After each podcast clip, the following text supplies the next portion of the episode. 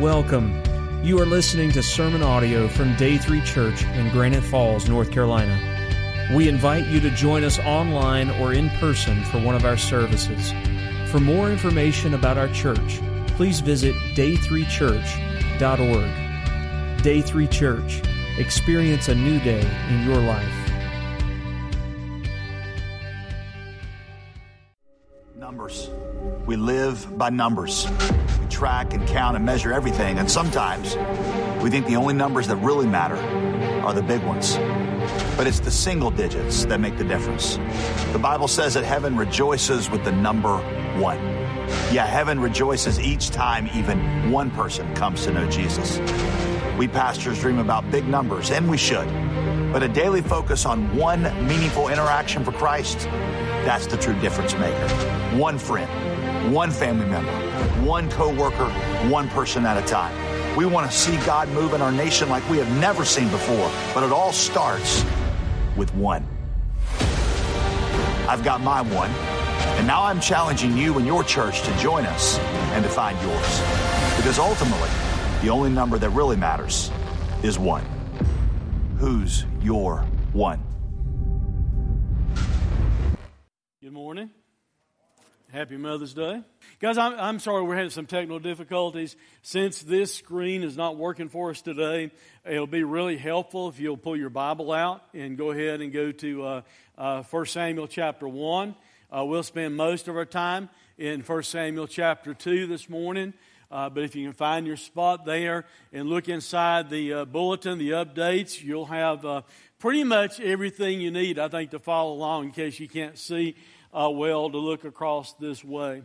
Uh, I told John as he was leaving the stage uh, that, that, I loved him, and I mean that. Um, uh, sometimes when things aren't going right, it gets really on his mind uh, more because I think he feels responsible, you know, for all that or something, uh, even though it's not his his fault at all. I alluded to it earlier. I think Satan is the prince of the power of the air, and if he can mess things up for us, I think he'll do it. The thing about it, though, is this. He didn't win out at all today. Did you catch that? Did you catch what happened? I, was in Canada on a mission trip. Daryl and myself had taken the youth up years ago to Canada on a mission trip. And the worship leader they had, since it was in Canada, uh, they didn't send a whole band like they normally do uh, with, uh, with, with centrifuge, or MissionFuge is what we were going for uh, that time. They just sent one guy with an acoustic guitar. And I was a little bit bummed by that anyway, because I was used to a whole band, you know, when we go to those things. But, man, it was amazing. He introduced me to some new David Crowder music I hadn't heard before as he was singing. But one service we were having, he was up on the stage and he was playing uh, with a lot of energy, and, and he broke so many strings on his acoustic guitar that he couldn't keep playing. But what happened here, when, when, when John, with all going on, couldn't bring to memory some of the words, happened there when the guitar strings broke. And all of a sudden, people just picked it up and they sang. Guys, that was amazing. Y'all always sing like that. Amen? But, but, but you sang. I was walking across the back and you stopped me in my tracks. Because I stopped for a minute and just turned around and, uh, and, and listen. So that, that was amazing. That guy in Canada finally just left the stage and went back to the back and, and, and kept the cadence with all the rest of the crowd by clapping. You know, it's not about us. It's not about John. It's not about me. It wasn't about that worship leader in Canada. It's about the Lord and, and you worshiping Him. The challenge that we're extending through this new series is entitled Who is Your One? Uh, it's something that the president of the Southern Baptist Convention, J.D. Greear, came up with a concept that I think can help us be more engaged in the Great Commission. When, when you hear you're supposed to make disciples of all nations, you might kind of throw your hands up and think, how do you do that? But if you'll stop and realize that all nations is built up of one person at a time, then that means there is a, a pathway for you to be involved in the Great Commission, for you to be involved in winning people, because here's the deal with this challenge that he's issued. Every one of us that know Christ as our Savior, if we try, if we'll dedicate ourselves, every one of us can reach one lost person and lead them to Jesus. Love them, minister to them, serve them, and lead them to Jesus before the end of the year. Do you think you can do that with one person? Do you think you can do that with one person? Okay. On the connection card. Thanks for the baby helping out there, man.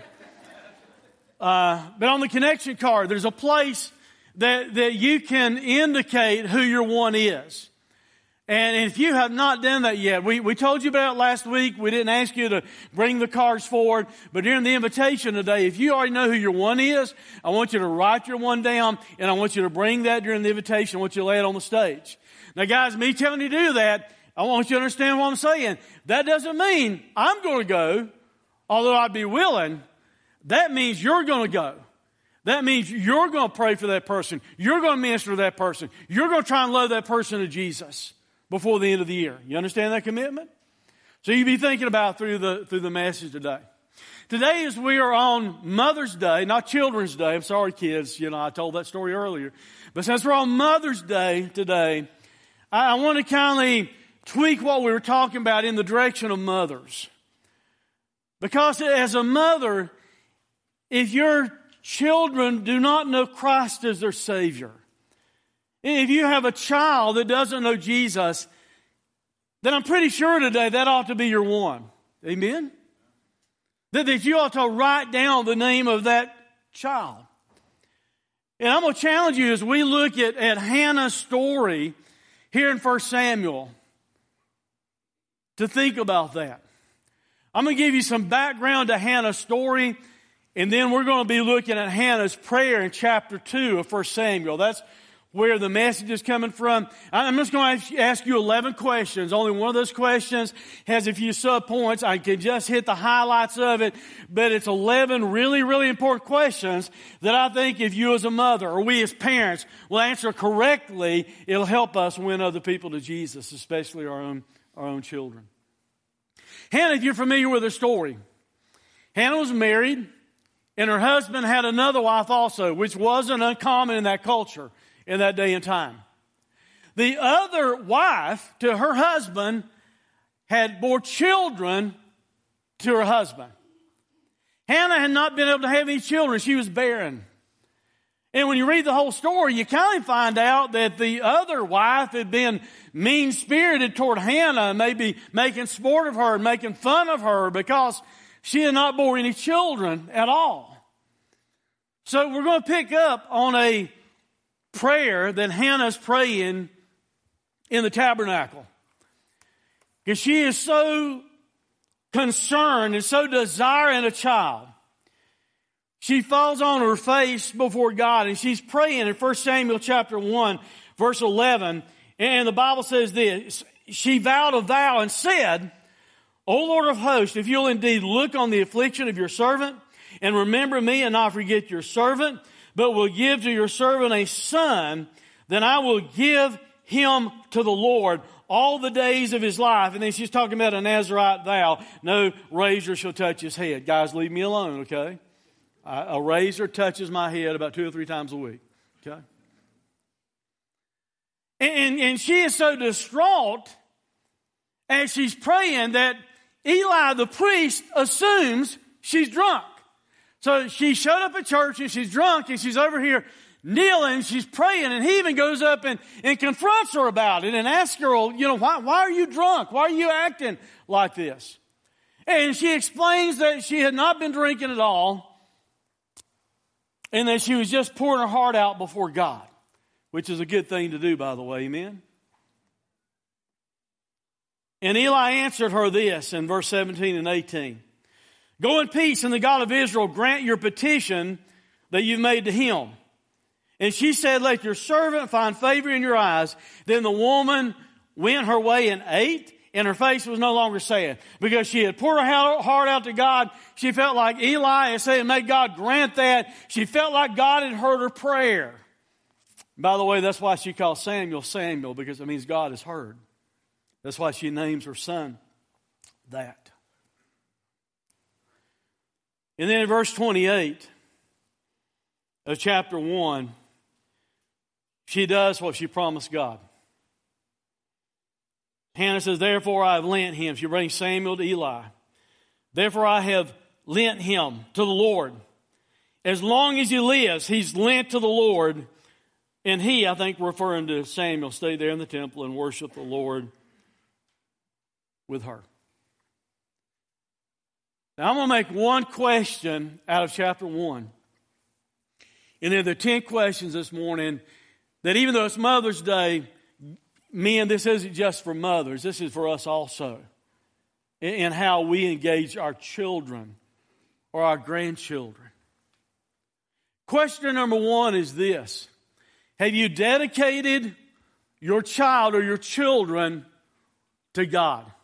Have you dedicated your child or your children to God? I've already read the verse, so I'm not going to read it again, but that's what Hannah's doing. She's praying. She's making a vow. She's saying, God, if you will just answer my prayer, and if you'll give me a son, I'm going to give him back to you, and, he's going to stay there and, worship and serve there in the tabernacle as long as he lives. God, I'm going to give him to you. Guys, I would suggest, if you've never done that, that you would dedicate your children to God. If they're already born, hey, that's fine. It's not too late. Dedicate them to God. Pray and say, God, they are yours. You recognize that's true? God has given you your children. He ultimately is the one that allowed you to have the child. And we need to recognize that they ultimately belong to the Lord. And we need to be willing to dedicate our children to God. Before any of my children were born, I prayed and I told God, God, when they're born, you can do whatever you want to do with them. As much as I would hate to see them move to Africa maybe and be gone out of our presence, if you want to send them to Africa to be missionaries, God, whatever you want them to do, they are yours. I prayed it over all three of our children. I especially was praying it over Jared because you've heard me tell the story before. We didn't know he had a cord around his neck twice and a knot in the cord. And I'd been there already when Jessica and Bethany was born and I'd heard what the heart rate should have sounded like. And the heart rate wasn't sounding like that. It was tailing off and it was falling and I knew something wasn't right. And I'm get off in the corner in that hospital room and I am crying. I'm praying, God, please, please, please let him be healthy healthy. Please protect him. And the doctor was able to stop Becky from pushing, see what was taking place, unwrap the cord, and thank God Jared was healthy. But I told God, whatever you want to do with Jared, you take him and, and you do it. Guys, I'm just saying that ought to be the attitude we have with our children. You need to pray and dedicate your children to God. Have you done that? If not, it's not too late. Second question I want to ask you, and now we're going to jump over into chapter 2. Second question is, is simply this Do you rejoice in your salvation? And here's why I ask that. After Samuel's born and she has gone to the temple to leave Samuel there with Eli, look what is said as, as Hannah prays. Hannah prayed and said, My heart exalts in the Lord. My strength is exalted in the Lord. My mouth derides my enemies. That's probably a reference to the other wife, you know, uh, there. Uh, because I rejoice in your salvation. Now, God had provided a special type of salvation for her. She's a mom. She hadn't been a mom now, and God had answered her prayers. But, guys, I want to apply that to us today. It, women, mothers, if, if you know Jesus Christ as your Savior, can I ask you a really personal question? Have your children seen you rejoice in your salvation? Do they know that your salvation is a very, very, very important thing. You see, they see us rejoice over everything else. You know, re- rejoice over uh, maybe a sports team or, or rejoice over a new car or, or whatever it might be. I, I'm just going to suggest to you, our children need to see us rejoice in our salvation. They need to understand how much we value our salvation. And, and, and your children not have to question that. Your children know how much you love Jesus and how much you are concerned about all that God has done for you. And you rejoice in that and you exalt in that. Have you done that? Do, do your children know that you're excited about your salvation? Third question is this Is God your holy foundation? Is God your holy foundation? Hannah continues to pray, and she says, There is none holy like the Lord. Now, I know we, we churcherize that a little bit sometimes, that, that, that word holy. One way to look at it is like this God is different than anything else or anyone else. There's none like the Lord. There is none holy like Him. There is none beside you. She prays to God. There is no rock like our God. So you take her praying about God being holy, like there being none like God, and God being a rock. She's more or less talking about God being a foundation, guys. God is a holy foundation for us to build our lives upon. God is a holy foundation for you to build the life of your family upon. So, so my question is, are you doing that? Are, are you building your family? Are you building your children? Are you building your own life upon a foundation that, that's holy that will stand? All the other foundations will let you down. But, but he won't. Fourth question I want to ask you this morning is simply this have you shunned arrogance? Have you shunned arrogance and sought knowledge from God? Hannah's praying and she says, Talk no more so very proudly. I think she's still got in the back of her mind the way that other wife was, you know. Talk no more so very proudly. Let not arrogance come from your mouth, for the Lord is a God of knowledge, and by Him, actions are weighed. Guys, would you admit this? Agree with me, real quick. Do you not agree we live in a very arrogant culture? Huh? Where people are all the time prideful, all the time spewing out arrogance out of their mouth. It's like they know everything they need to know and no one can tell them anything. When the truth of the matter is this, instead of us being arrogant about who we are and what we know, we need to trust in the knowledge of God. We need to trust in His wisdom, not in our abilities, not in our own wisdom. We need to trust in the knowledge of God and we need to recognize that God is the one that weighs our actions. Instead of being arrogant and, and living like we don't need anyone or we don't need God, instead of acting like we're, we're self-made people, we need to recognize, folks, we need the knowledge of God in our life. So, are you doing that in your own life? Are you a person that's being arrogant? You see, here's the problem with arrogance. The more and more arrogant our culture becomes, guess who's learning from that? Our children. The more and more arrogant you may act, guess who sees that? Your child does. And they're going to start modeling very early at a very young age what they see in your life and what they see in culture. That's why we need to shun arrogance and why we need to embrace God's wisdom, God's God's knowledge. Hannah had been dealing with a really arrogant adversary, that other wife who'd been provoking and irritating her. Guys, we live in a really, really arrogant culture, but we need to shun that and we need to reject it and we need to seek God's wisdom and we need to point our kids not to arrogance but to the wisdom of God. Question number five is this. And it kind of rubs shoulders with the arrogant stuff. Have you admitted that you are feeble? That you are feeble? Have you admitted that you are feeble and have you embraced the Lord's strength? Hannah prays this in verse 4 The bows of the mighty are broken, the bows of the mighty are broken, but the feeble bind on strength. Now, I know it doesn't say God is the one that's breaking the bows of the mighty, but I think that's implied there. She's praying to God, she's talking to God.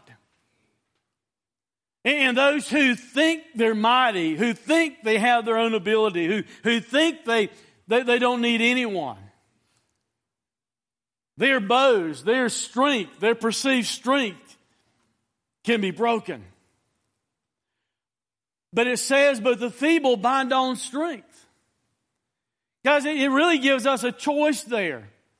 You, you and I can depend upon who we think we are in our own might, in our own abilities, in our own strength, and that be broken in our lives, or we can admit we're feeble. We can admit we need the Lord. We can admit we need Jesus. We can admit we need God to help us in our lives. Instead of acting like we don't need anyone in our lives, we can admit that we're feeble, and by doing so, bind on the strength of the Lord. Listen, your children don't need to always see you acting like you've got it all together. Are you listening to me? Because you don't have it all together. Amen? You don't, I don't. You don't have it all together. And if all we do is put up a facade before our children, acting like we have it all together instead of dealing in truth and reality and honesty in our lives, it will help them many times to see that their parents are feeble, that we don't know it all, and that we need to seek the Lord, and we need to bind His strength around our lives. Do you get what I'm talking about? The next question is this Are you hungry for God? Hannah's praying and she says, Those who were full have hired themselves out for bread. In other words, Hannah has seen people in her culture who had thought they were full and thought they had everything they needed. And then all of a sudden the bottom drops out and their self sufficiency goes away. And they're hiring themselves out, even just to get a morsel of bread to eat. But on the other side of that, Hannah says, I've seen those who were hungry that have ceased to hunger. And I think once again, the implication there is this. God had intervened. God had met the need of the person who admitted they were hungry. Now guys, I want us to spiritualize that just a little bit, and I don't think we dishonor the scriptures to do so. If we think we're full and we need nothing whatsoever in our lives, then that's going to block us and keep us from God's best because it's when we admit we're hungry, when we admit we haven't figured it out, when we have a hunger for the Lord, when our kids see us have a hunger for the Lord spiritually, that's when we can cease from hunger, when we have a hunger to chase after Jesus and a hunger for the things of God, and our children see us have a hunger for the things of God, then their needs can be met. Question number seven is this Are you completing slash perfecting your children? Now, you'll have to think with me on this one because here's what it says The barren has born seven. Does that sound illogical to you? For Hannah to pray and say the barren has, even though she's barren, has born seven? But she who has had many children is forlorn. She's despondent. She's discouraged. She's frustrated. She's unfulfilled in her life. I think for us to figure out what's said here, we have to recognize something about biblical numerology.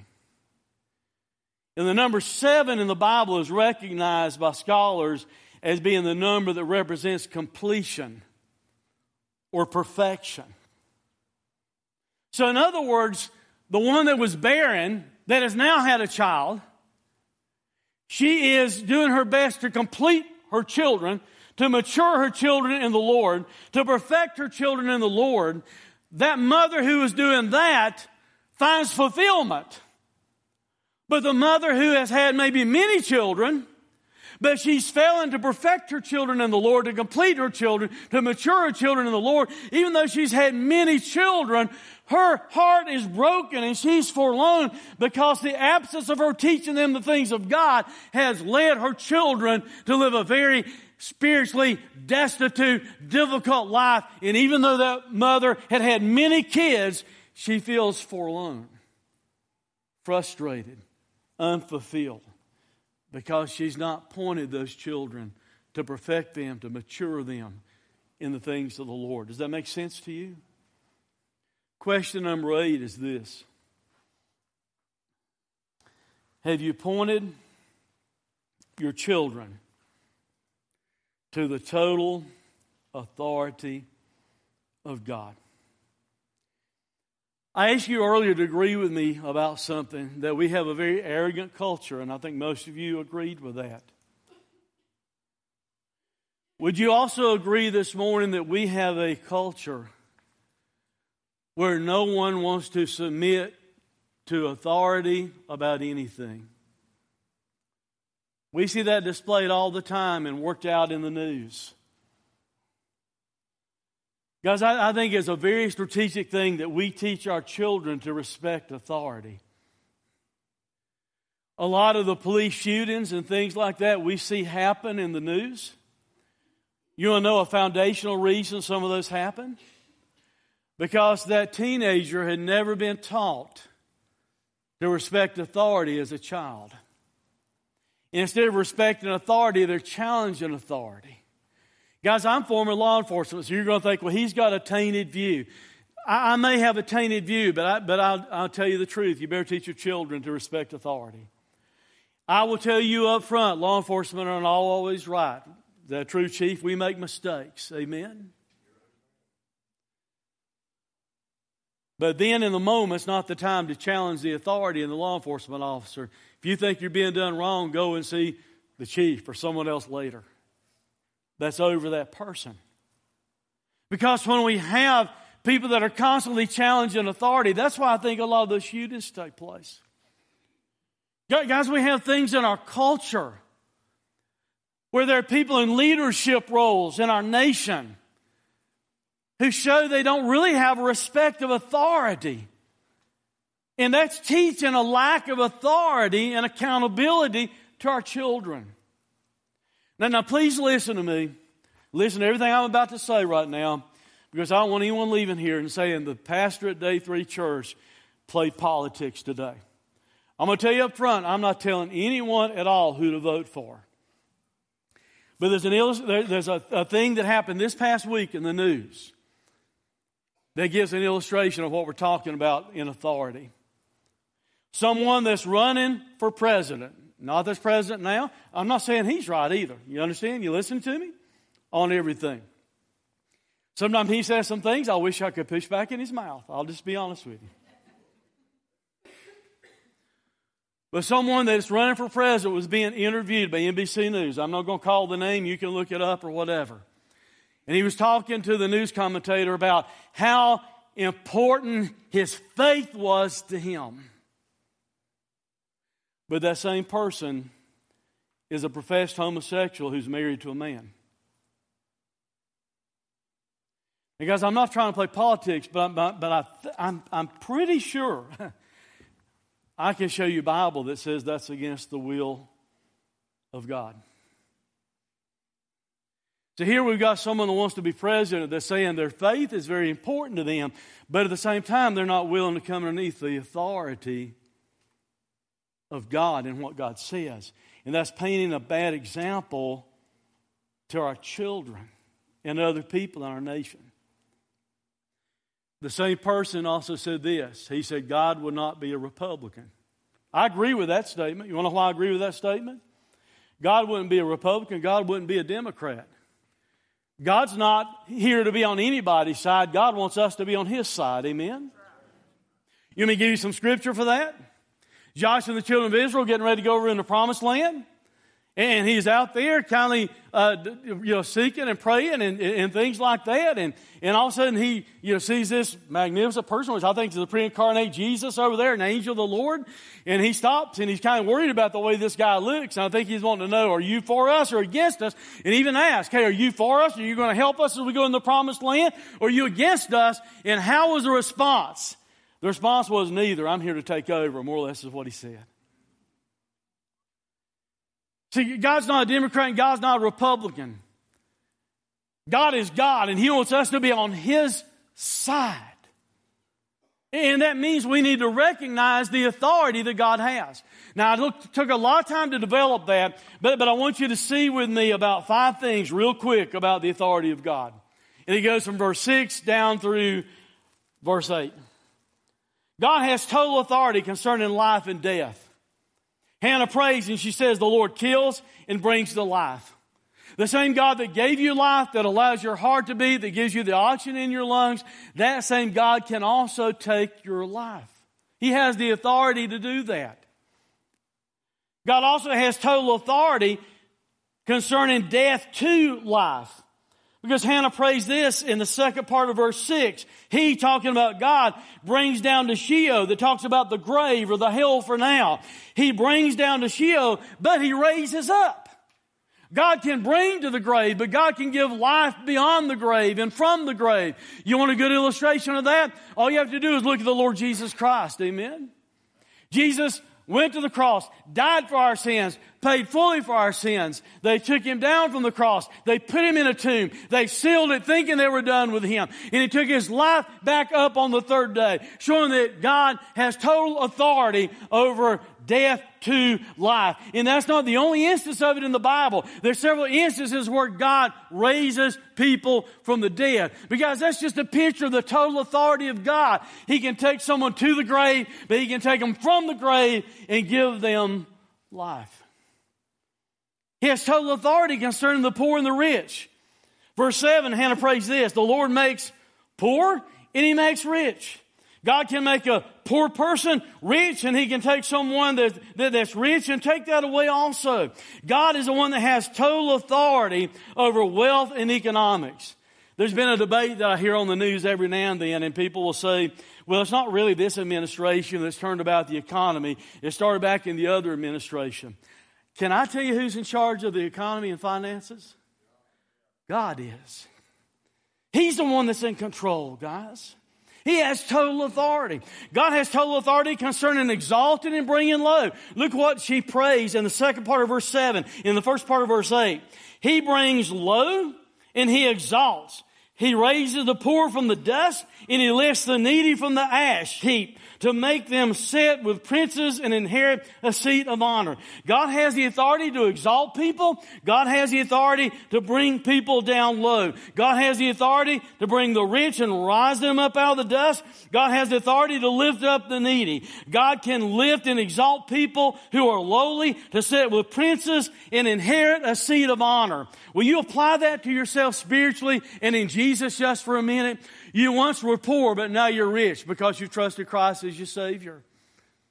You, you once were needy, but now you're not really needy because you have Jesus Christ as your personal Savior.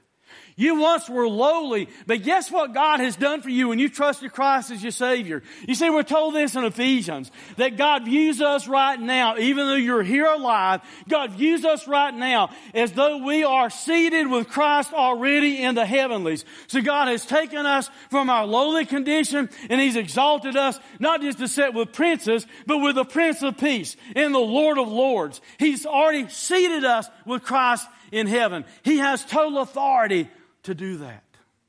That's what He did for you when you trusted Christ as Savior. And He has total authority concerning everything. Look what Hannah prays in the second part of verse 8. For the pillars of the earth are the Lord's, and on them He has set the world. Man, what a picture of the authority of God. A pillar, that's something some of you may have helped set up before. We, we got two, three pillars in, in this room that we couldn't do anything about. So, the way they built the building, we got the building on the side of it, renovated it, turned it in to, to our space to be used. But, but somebody came in one day when they were building this building. They erected those pillars. There's still posts inside that wood that help support the, the concrete floor above it. And, and a human being came in and did that and had the ability to do that. So you've seen it before. You might have erected a pillar on your front porch before and, and put an awning or something on it. Guess what God does? God has the very pillars of the universe, the very pillars of creation. Does that give you a picture of His authority? And upon that, He has established, He has set the world. That gives me a picture of God having complete, total authority over everything. And I'm just suggesting to you guys, we better recognize that in our lives, that God has total authority. And we better teach that to our children, that God has total authority. Next question is this. Question number nine Are you trusting God with your family's well being? Can I be uh, transparent on that one? Well, I talked about dedicating your child to the Lord earlier, and Hannah did that. She brought her son Samuel when he was a toddler that had just been weaned. they nursed longer back then in that culture than we do. So he's a toddler and he's just been weaned and she gives him up. Can you imagine doing that, ladies, when your child is a toddler? You take him and leave him at the church to serve the rest of his life. It was tough enough when I took mine to school the first day. It was tough enough when they got their driver's license. You just sit there and you watch them drive off and you worry till they come back. It was tough enough when we drove and we dropped them off at college, all three of them the first time. And guys, I'll be transparent. I know we like to sound like we're manly and everything else. Jesus was a man and Jesus wept. I don't know how many Kleenexes Becky and me used coming down the mountain from Western Carolina all three times. So it's difficult to turn loose. It's difficult to trust your children to the, to the Lord. But look what she says here about God as she prays. He talking about God. He will guard the feet of his faithful ones, but the wicked shall be cut off in darkness. For not by might shall a man prevail. In other words, guys, it's not by our ingenuity, it's not by our strength, it's not by our trying to micromanage our children's lives. The adversaries of the Lord shall be broken in pieces. Against him, he'll thunder in heaven. So here, here's what I'm just wanting to draw from, from what's said there. God is the one that's in authority. We've already talked about that. God is the one that's on guard. God is the one that, that's watching. You, you and I can't do that all the time. The best parents we can be, we can't be with our children 24 7. I still remember something that I heard years ago when Andy Stanley first started preaching and he was speaking at his dad's church at First Baptist in Atlanta before he went out and, and started the church that he pastors now. And it might have been on a Father's Day that he was speaking, but he said one of the most important things my dad ever taught me was this. He said, My dad looked at me and said, You can go out and do things that I will never know about and your mother will know about never know about, but you can never go anywhere and do anything that God will not know about. Guys, we, we can't do it all for them as much as we want. We, we can't make all the choices for them as much as we want. We have to trust God to take care of our family.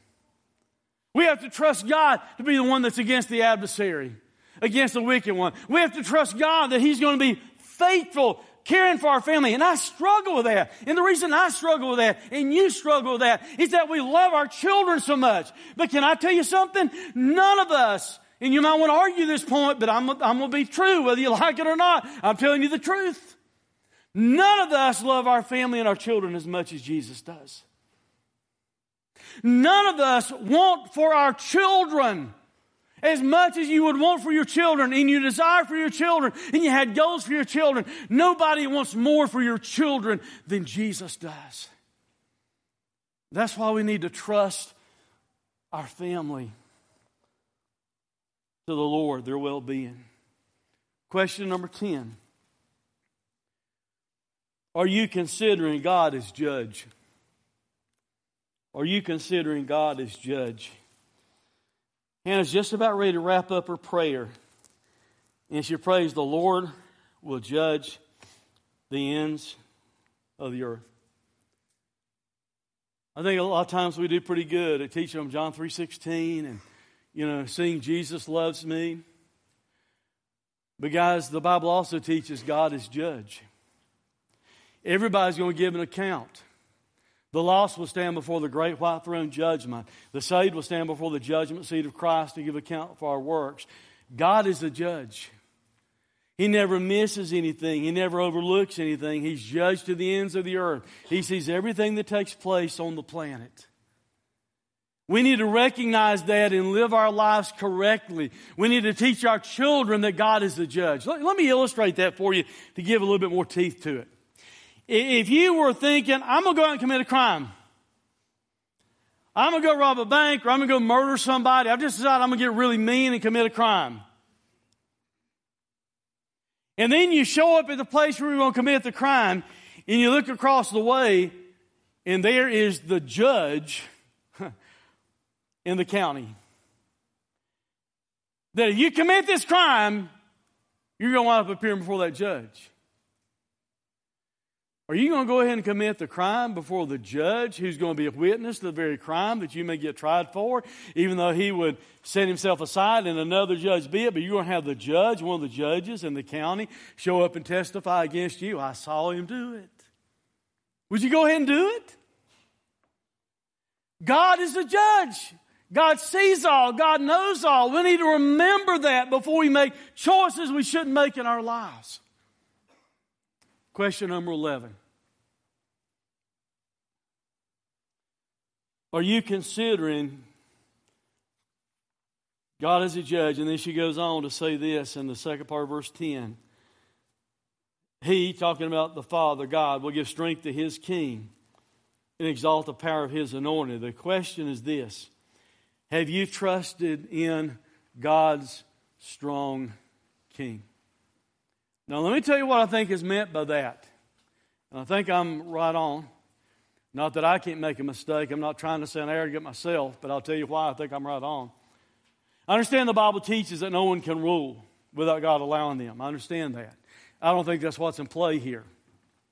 At the time Hannah prays this, do you recognize this if you know anything about the biblical history? When she prays this, about God strengthening his king and exalting the power of his anointed, Israel didn't have a king. Samuel himself, when he grows up, is the first one to anoint Saul, who's the first king in Israel. And he even does it with complaint because Saul makes this big sermon, this big speech to Israel, and he's saying, You don't really need a king. God is your king. You don't need a king like all the rest of the nations around you. But because of your hard heart, God's going to give you a king. That was a message that Samuel preached, and then Samuel ordained the first king, anointed the first king, which was Saul in Israel. So it's not talking about a king. She's not praying about a king over Israel this time. So, what is meant by this? I think God has Hannah to pray a prophetic prayer. And she's saying, He, the Father, God the Father, will give strength to His ultimate King, will give strength to His ultimate anointed. You know who His name is? Jesus. That's what she's saying. That God will give strength to Jesus, the ultimate King, the King of Kings and the Lord of Lords.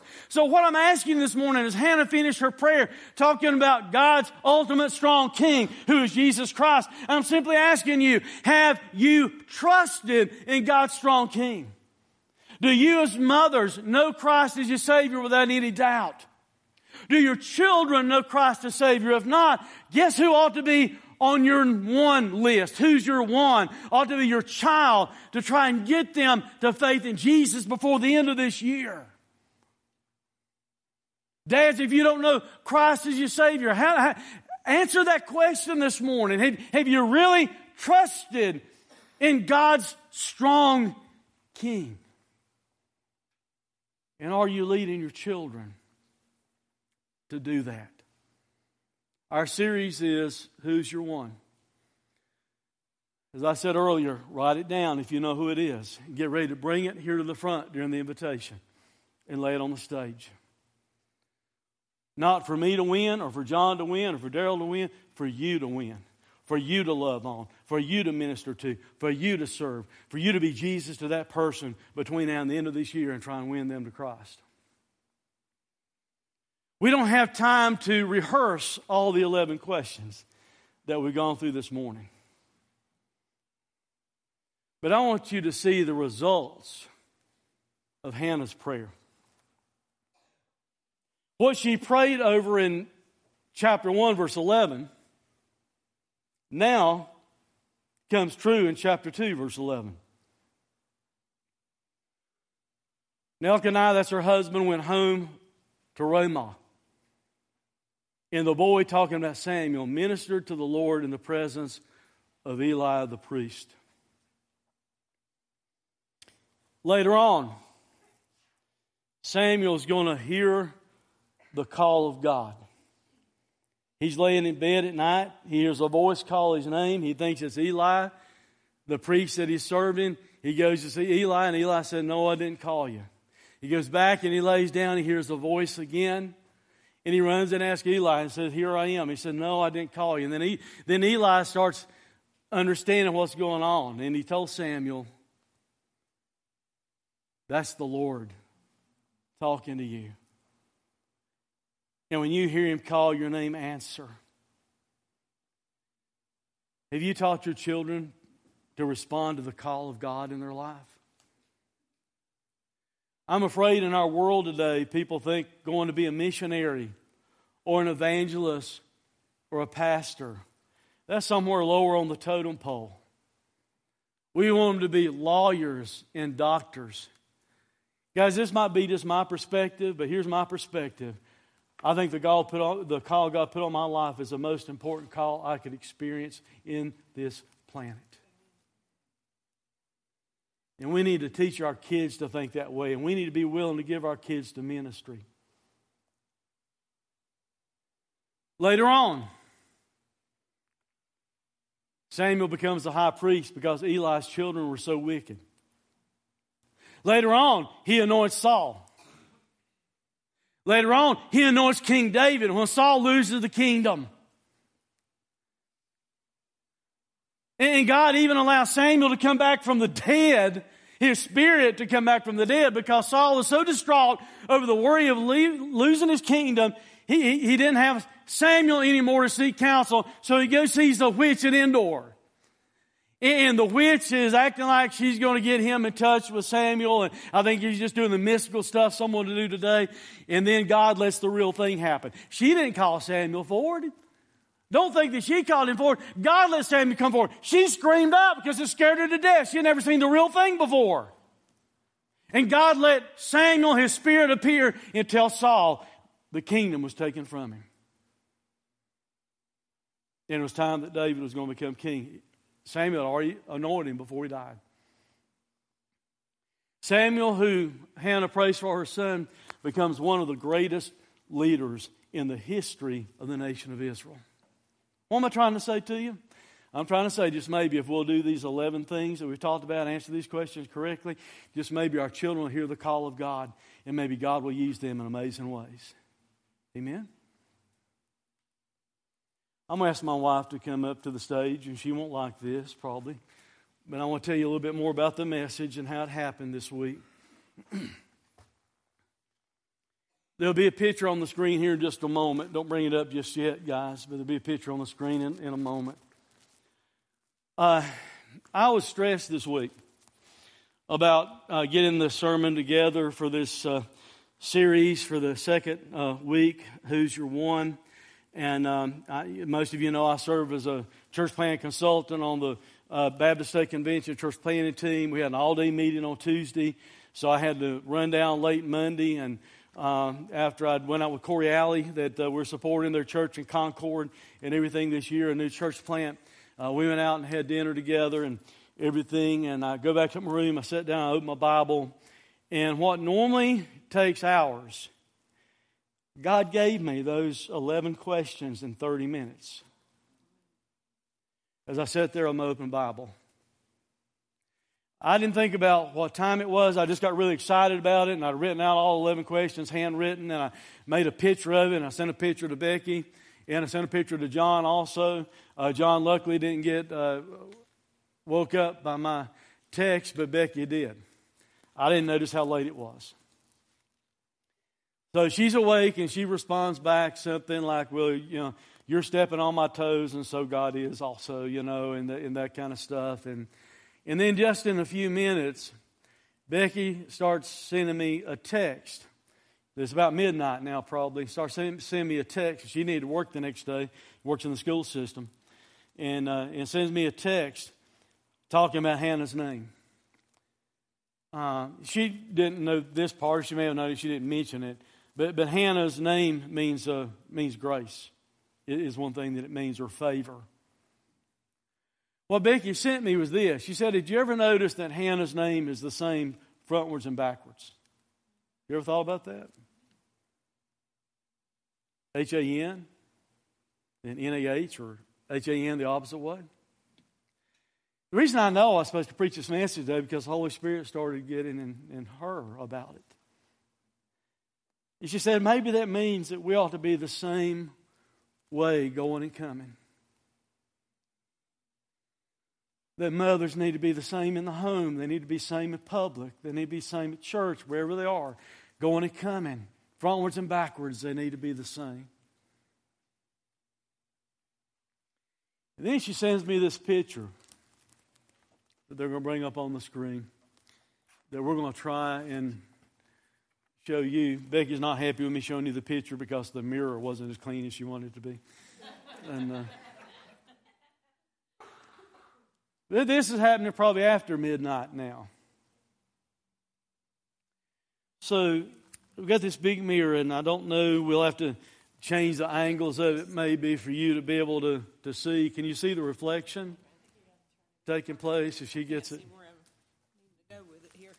Yeah, it's difficult for her to see it here.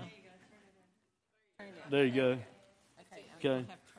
Now we'll have to we'll have to turn it more this way for you to see it probably. Can you kind of see the reflection there? Do you see what's see what's taking place? The reflection. She just had Hannah, and then when you put it there, it gives you the rest of Hannah. Okay. So that's Becky after midnight. That's why I know I'm supposed to preach this message.